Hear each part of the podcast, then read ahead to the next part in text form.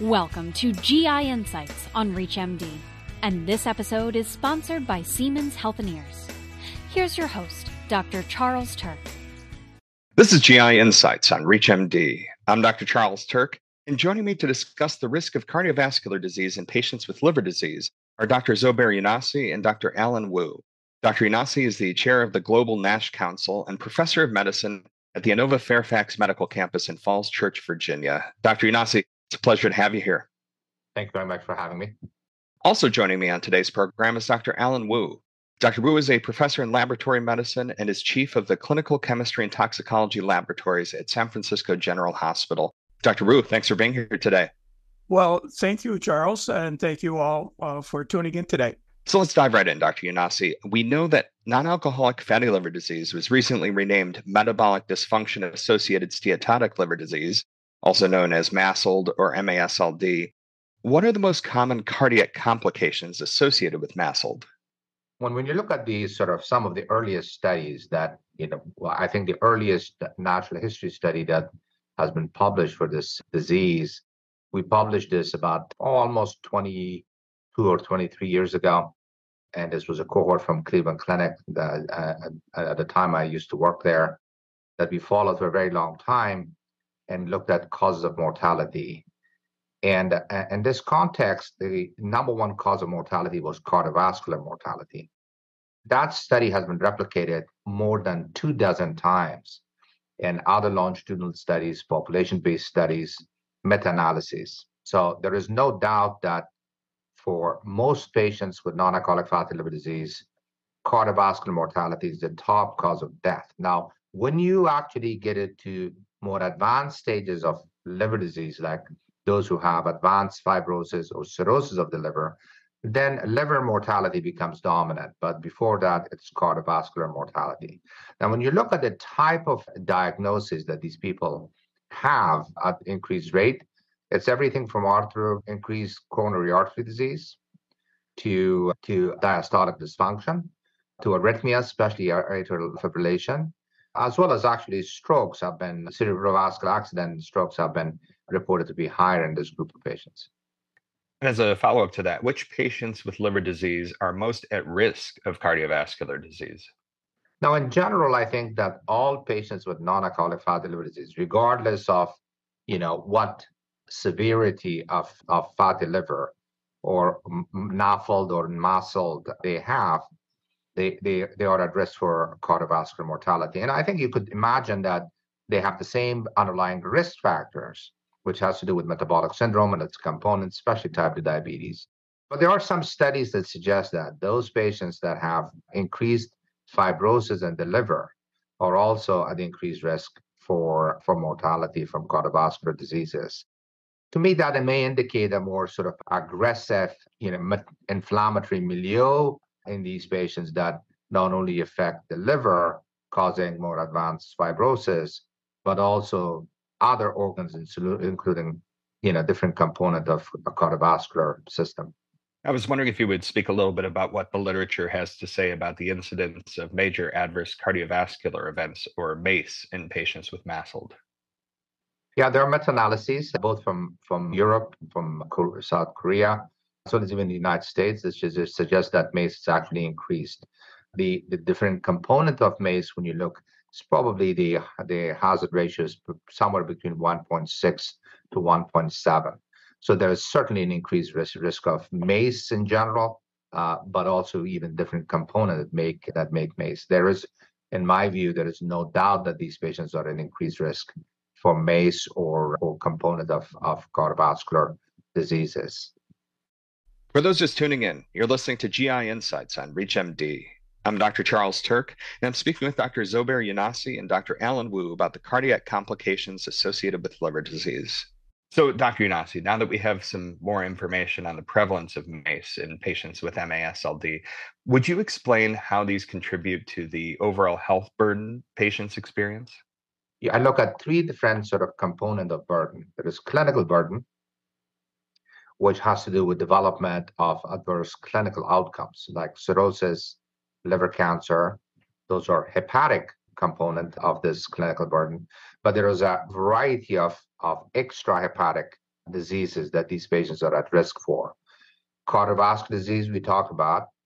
These patients are also at risk for malignancies, extrahepatic malignancies, gastric cancer, you know, that type of cancer. They're at a high risk of, of a disease called sarcopenia, the prevalence of sarcopenia, which is uh, related to muscle abnormality, is higher with patients with NAFLD, and it's actually an independent predictor. Sarcopenia is an independent predictor of mortality amongst patients with NAFLD. Additionally, there is significant uh, evidence suggesting that renal disease is higher in these patients. So there are a number of other non-cardiac or non-liver extrahepatic manifestations that lead to these adverse clinical outcomes. Therefore, there is higher overall mortality of patients with non-alcoholic fatty liver disease. The second type of outcome that I actually pay attention to is what we call outcomes related to patient experience and these are patient-reported outcomes, health-related quality of life. We've done a lot of research here ourselves and shown that that without a doubt that patients with non-alcoholic fatty liver disease are at risk for more impairment of their of their PROs, patient-reported outcome and quality of life. In fact, the worse the disease becomes in terms of severity, more advanced the disease becomes, the more impairment of quality of life you see in these patients. And of course, that will have additional impact on these patients. Of course, besides that type of, of, of impact, there is also impact on, on caregivers. There's impact on, uh, on, you know, there's increased risk of disability. In fact, when you look at DALYs or disability adjusted life years for patients with fatty liver disease, it is pretty huge when you look at it globally or even regionally in different regions of the world. The last type of outcome I look at is the economic impact of non-alcoholic fatty liver disease. And we have done a few of these studies ourselves, both in terms of modeling as well as actually looking at large databases. The impact of NAFLD, direct cost associated with non-alcoholic fatty liver disease, is is probably in the United States is probably about 100 billion dollars. Now, when you add indirect cost of things like reduced work productivity, then then, then the the cost associated with this disease could be enormous. And and, unfortunately, the way things are going, uh, things are not getting better. Things are getting worse because the prevalence of NAFLD has increased. Currently, NAFLD is the second indication for liver transplantation in general, and is the number one indication for liver transplantation in the United States for those who get listed for liver cancer. Uh, it's also the most common indication in women and then also in those who are uh, over age 45. So it is rapidly becoming one of the two top causes, or it already is one of the two causes of, of, of liver transplantation and may become the most common cause of liver transplantation in the United States. And finally, it is probably in the United States and in the Western world, it is the most common reason for liver cancer. And how might a multidisciplinary team approach impact patient outcomes? Well, I believe that that's the only way to actually manage these patients, meaning that that that at the core of this multidisciplinary team, you have to have your primary care physicians because most patients with non-alcoholic fatty liver disease are seen there, and a lot of them are not recognized. And then, of course, you have to have a nutrition expert because and and, and an exercise expert because lifestyle and you know their micronutrients, macronutrients and the way that the activity is actually being being maintained is, are are going to be important in terms of in terms of at least addressing some of the root causes of this of this disease. Of course, this has to be done in a in, in a way that is sustainable. So that's why you need to have a behavioral expert there to to help these patients. Endocrinologists, just because they have a lot of patients with type 2 diabetes and the prevalence of non-alcoholic fatty liver disease there is about 70%. So you have a very high number of these patients. In fact, type 2 diabetes is also a predictor of progressive disease, liver disease in these patients. So you have to have endocrinology involved. And of course, gastroenterology and hepatology should be a part of that. And it should be for, specifically for those patients that have more progressive and advanced disease.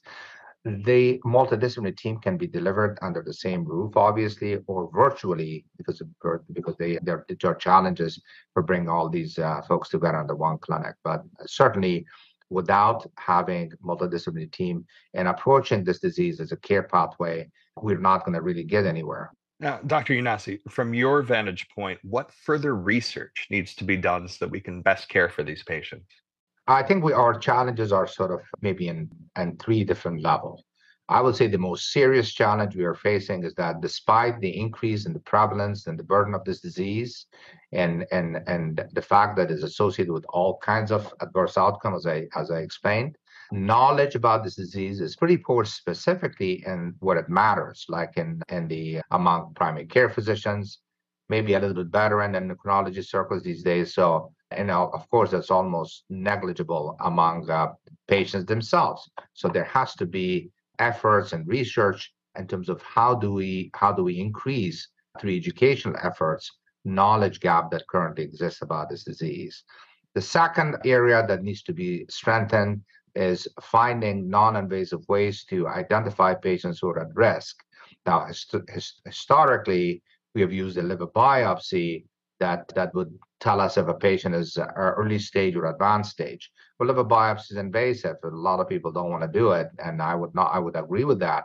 So we we are developing non-invasive tests to to use the to, to be used to identify those patients who are at risk. The third challenge, of course, is to find drugs that could actually be used for patients that have more aggressive disease or some signs that they may have more aggressive disease with NAFLD or MASLD. And this is the group of patients who have NASH, or now it's called MASH also. And, and, and there are some targeted drugs that are being used, and hopefully in the next near future, we'll have one of them approved. So, Dr. Wu, is there a connection between chronic liver disease and development of cardiac risk or onset of disease? Well, there certainly is liver disease plays a central role in the development of cardiometabolic syndrome.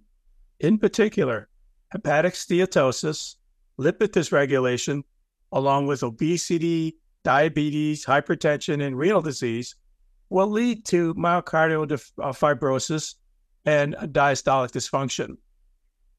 We usually think of fibrosis as occurring after acute myocardial infarction, but in fact, coronary artery stiffness is a risk factor for AMI development and certainly occurs in patients with cardiometabolic syndrome. And would you tell us the different cardiac biomarkers for which we should be screening in patients with liver disease? There are really only two the natriuretic peptides, which include B type natriuretic peptide, and the metabolite NT proBNP, are useful for screening, diagnosis of heart failure, assessing the assessing the severity of heart failure and stratification of risk or disease progression, as well as predicting future major adverse cardiac events. Patients with cardiometabolic syndrome have a twofold higher likelihood of developing CAD and a threefold higher chance of suffering from AMI. Cardiac troponin is the standard for diagnosis and rule out of AMI from the ED, but high sensitivity assays are increasingly being used to assess cardiovascular disease risk and screen for active coronary artery disease. Now, Dr. Wu, once we screen patients for those biomarkers, what should our next steps be and what kind of impact can they have on our patients' health and quality of care? Well, in the absence of acute symptoms, patients with increases in the natriuretic peptides or high sensitivity cardiac troponin should enter a plan to mitigate risks for future adverse cardiac events such as AMI and heart failure. At a minimum, there can be lifestyle adjustments like so smoking cessation, changes in diet, and engaging in an appropriate exercise regimen. Therapeutic interventions may be warranted, including drugs to lower lipids, blood pressure, manage diabetes, and perhaps a statin to reduce inflammation and coronary artery disease risk. High sensitivity troponin is emerging as a primary assessment of biomarker in conjunction with traditional tests such as the lipids and lipoproteins. However, at this time, I'm not a big proponent of using the natriuretic peptides to monitor the success of anti heart failure medications. I think that we have other tests that are emerging that will fulfill that role. Those are great thoughts for us to consider as we come to the end of today's program. And I want to thank my guests, Dr. Zobair Younossi and Dr. Alan Wu for joining me to discuss the risk and burden of cardiovascular disease in patients with liver disease. Dr. Younossi and Dr. Wu, it was great having you both on the program. Thank you very much. It was a pleasure. Well, thank you again, and uh, thank you, Reach uh, MD, for hosting this today. This episode of GI Insights was sponsored by Siemens Healthineers. To access this and other episodes in this series, visit reachmd.com slash GI Insights, where you can be part of the knowledge. Thanks for listening.